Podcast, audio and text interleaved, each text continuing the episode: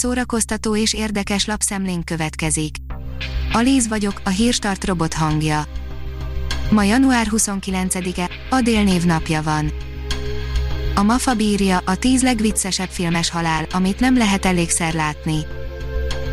Sok olyan halálesettel találkozhatunk a filmekben, amelynek elvileg megrázónak kellene lennie, de lássuk be, időnként nehéz kibírni nevetés nélkül, a filmesek néha a legsötétebb és leghátborzongatóbb jelenetekbe is képesek humort csempészni, alábbi összeállításunkban pedig a tíz legviccesebb filmes halált válogattuk össze. Az NLC írja, Börcsök Enikő párja kezét fogva búcsúzott el. Bár két vese transplantáció után hónapokig súlyos betegséggel küzdött, esküvőre készült Börcsök Enikő. Január Herceg írja a szimpatika. Nem tudom, hogy milyen a jövő művészete, az azonban biztos, hogy a legendás Kex zenekar énekese, Baksa Sós János korunk egyik legfontosabb művésze, annak ellenére, hogy sajnos rajzai, festményei, szobrai, írásai kevesebb emberhez jutottak el, mint a dalai. A könyves magazin írja, a világ leghíresebb drag queenje milliókat vesz rá, hogy szeressék magukat. A többszörös Emmy díjas RuPaul megírta Guru című színes szagos önfejlesztő könyvét, aminek segítségével képesek lehetünk legyártani önmagunk legjobb verzióját, a borító ne tévesszem meg senkit, ehhez nem kell feltétlenül óriási parókákat és csillámporos szemfestékeket használnunk, mint a drag queeneknek. A Márka Monitor oldalon olvasható, hogy hátrányos helyzetű fiatalok és ismert magyar zenészek készítenek közös albumot.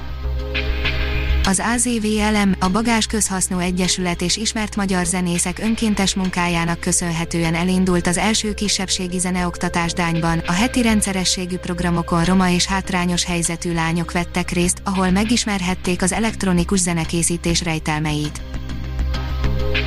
A 24.hu írja, a Sziget főszervezője szerint a Laposa és Ákos támogatása mellett a kormányzat végre valódi segítséget is nyújthatna.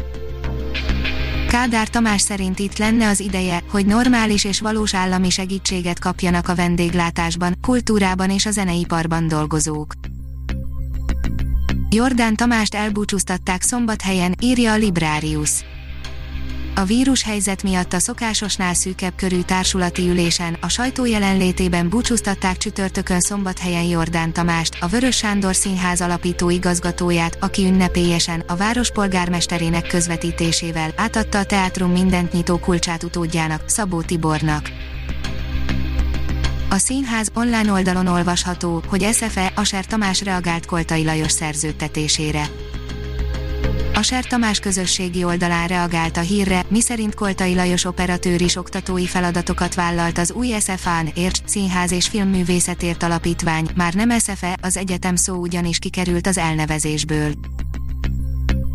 A színház.org oldalon olvasható, hogy 25 éves a dzsungelkönyve negyed évszázada mutatták be a Pesti Színházban a Magyar Színház történet egyik legsikeresebb darabját, a Dzsungel könyvét, az ugyanazon a játszóhelyen, ugyanabban a rendezésben legtöbbet játszott magyar musical szövegkönyvét Békés Pál, dalszövegeit Geszti Péter írta, zenéjét Dés László szerezte. Az IGN oldalon olvasható, hogy nagyon kínos okokból kell újraforgatni a Nincs idő meghalni jó néhány kulcsjelenetét. A rengeteg halasztásnak meglett az eredménye, ugyanis egy jelentés szerint igen triviális okokból kell újraforgatni a nincs idő meghalni néhány jelenetét. A 303-as repülőszázad technikailag szinte tökéletes a lengyel világháborús film, de írja a port.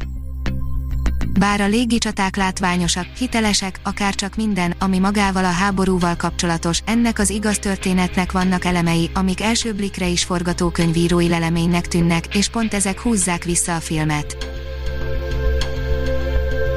A Hírstart film, zene és szórakozás híreiből szemléztünk.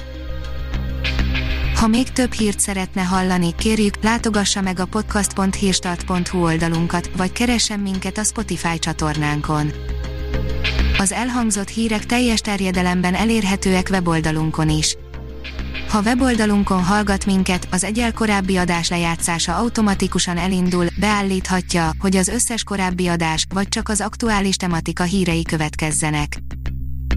Köszönjük, hogy minket hallgatott!